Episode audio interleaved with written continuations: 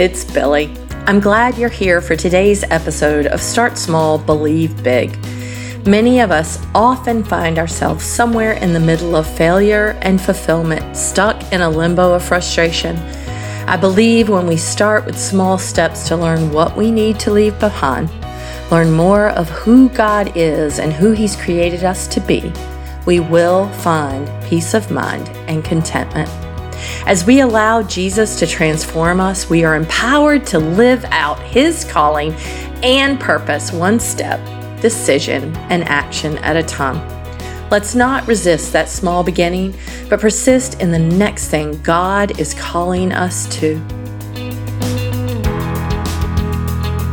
It has been a year. A little more than a year ago, a pandemic hit the world and shut everything down. The virus spread through households, taking one person's life while the next didn't get sick, as sick or sick at all. No one knew how they may react to the sickness. The year before, I had had a respiratory illness that had weakened my lungs. And I had been suffering from asthma most of my life, so my doctor didn't know how I would respond if my lungs were attacked again. I was cautious, maybe a bit more than my normal feeling of caution, my normal reaction to caution of any kind of disease that was going around. You see, I'm not afraid of death. When I die, I'm going to be celebrating face to face with Jesus. So why would I be afraid of death? I'm mostly concerned about leaving my family behind. My biggest concern is if they were to become angry toward God if I were to pass.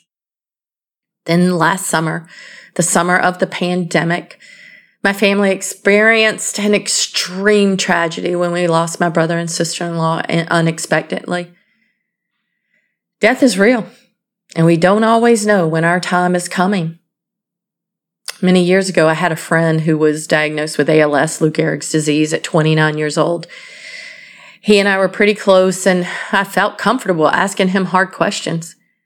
So when I asked him if he was afraid because he knew he was dying, he said that we're all dying. None of us know when that time will come. He even used an example that made me a little cautious walking through the city of Boston that I could actually walk out the door leaving him and get hit by a bus and actually pass away before he did. It was so true.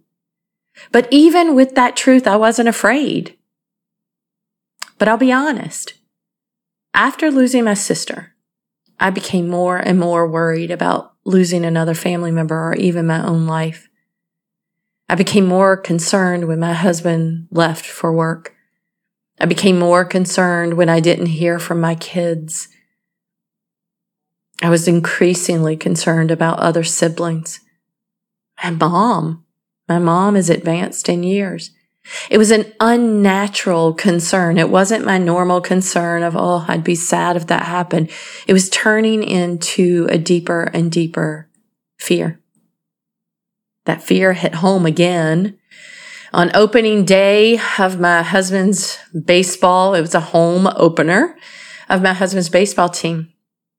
Less than eight months since we lost my sister. I was sitting in the stands with the sun shining bright when my oldest sister called once again with terrible news. My brother had died. I was stunned. I was shocked. I was terrified. My brother had mouth cancer. He was in remission. He had been doing well. He had had a procedure and had been in the hospital, but they were going to release him the next day to send him to a rehab. So everything seemed fine. My extreme response was really based in my fear more than anything else. Sitting in the stands as I tried to gather my things and began to call other family members, terror filled me. A terror in my spirit that I have no control over the death of anyone with the baseball crowd roaring after a walk-off win, when I was talking to family members on the phone. I found my way to a security guard who's a wonderful man. And I just told him that I needed to see my husband. I needed my husband. My brother had died. You see, at that time, it was still a no no to go by the clubhouse because of COVID protocol. I understand and I respect that, but I so desperately needed my husband. I needed him to tell me it was going to be okay. The sense of doom and terror has only increased since my brother's death. And when I shared with a dear Christian friend that I was struggling with fear and doubt, she asked what scripture I was meditating on. I have a list because that's where I go, guys. I go to God's word. I don't just sit here and tell you guys this is what I do. I actually do it. But I really hadn't been meditating on them, just reading them and begging God to change my fear into faith. And then Second Timothy became my meditation after she asked me that question. Second Timothy 1 7. For God gave us a spirit not of fear, but of power and love and self control. I began to meditate on that scripture. So I want to talk about meditation a little bit because in that meditation of scripture, the anxiety, the fear, the doom, it still would come upon me, but because I was meditating on scripture, it would go away as quick, as it came. I didn't linger on the feelings or that, that darkness that overcame me. But when I talk about meditation, a lot of times people will jump and say, Oh, Christians can't meditate. Meditate is not a Christian thing. I want to beg to differ here, people. I want to talk about Christian meditation because meditation is not a negative thing. I've been to yoga classes that tell you to meditate on the trees and the wind and the birds, and instead I, I meditate on Jesus. It's not the meditation process. It's what are you fixing your mind on? So Christian meditation is actually the act of filling one's mind with scripture and dwelling on God and all that he offers to us. While the word meditation in the Bible has a few different definitions, it really can be summed up in this. It means to mutter, speak, and ponder to oneself the words of scripture so that we are constantly having God, His scripture, His word spoken to us over and over and over again. This produces not only knowledge of the Bible, but it begins to transform our hearts. I talk about the transformation of our, of our lives with Jesus, how Jesus transforms our lives. This is one of the most incredible ways that we can allow him to transform our hearts. We're not called to empty our minds or just to practice breathing techniques, which do work, but we're also called to meditate, to listen to God's word, to let it become one with us, for God to live inside of us, for his Holy Spirit to fill us. We look past ourselves, not at ourselves, and we look to Jesus, the one who is above us. When we focus on God, the creator, the most high, the omniscient, our minds can go into new places that it has never gone before. Fill your minds with scripture. The reason we do this, we meditate on the word, is because we want to become more and more like Jesus. You see, Jesus is the ultimate end game. Being like Jesus is the ultimate end game. We want to imitate him. And by having his words, God's word in our mind in meditation, when things come up, we can make a choice to be more like Christ, to turn away from the things, leave behind the things that we need to leave behind to find peace of mind. God wants us to meditate on His Word. He has made it beneficial for our minds to transform our mind and our heart as well. Meditation has given me hope. Christian, scriptural meditation has given me hope and built my trust in God even more than before. I had lingered a little bit in the non trusting realm, not trusting that God had my best interest in mind. How could I? Look at all that had happened. But how could I not hope in the one true God through whose power and love we can see hope? Trusting Him to take care of me and everyone I love, no matter if it's the outcome I want or not. So today I want to challenge you to meditate on scripture. And this podcast is going to go a little longer than normal because I want to walk you through meditating on scripture. So here's how. One, first and foremost, choose one scripture that is spoken to your issue. For me, it was 2 Timothy 1 7. For God has not given us a spirit of fear, but of power, love, and self control. Pray that the Lord, your second step, and I hate to say steps, but I'm a clear check off a list kind of person. So one, choose a scripture. Two, pray that the Lord will give you a new perspective as you spend time on this one verse, reading it over and over and over again.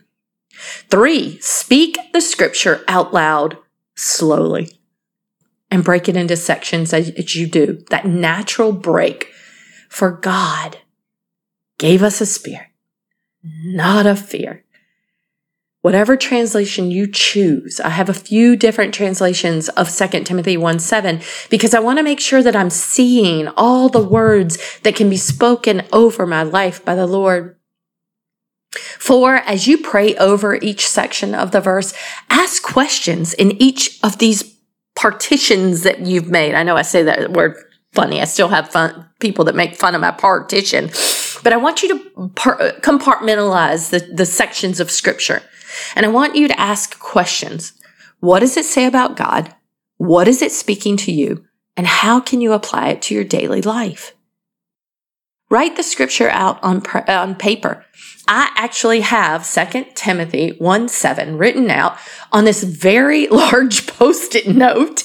It's a, it's, I don't know, it's probably two foot by one and a half feet. This large post-it note, you can get them uh, at Office Depots where I got mine and it sticks on the wall. This is sort of how we I don't know, how we accessorize our apartment too, how we decorate our apartment. I have scripture all over the wall, but for this one, 2 Timothy 1 7, I have it written on a paper on the wall. So when I'm sitting down working or watching a TV show or listening to a podcast, I can look up at that scripture and know that this is what I need to focus on. When that fear or that terror or that, that feeling that just overwhelms me of this doom and gloom and desperation, I can read it over and over throughout my day.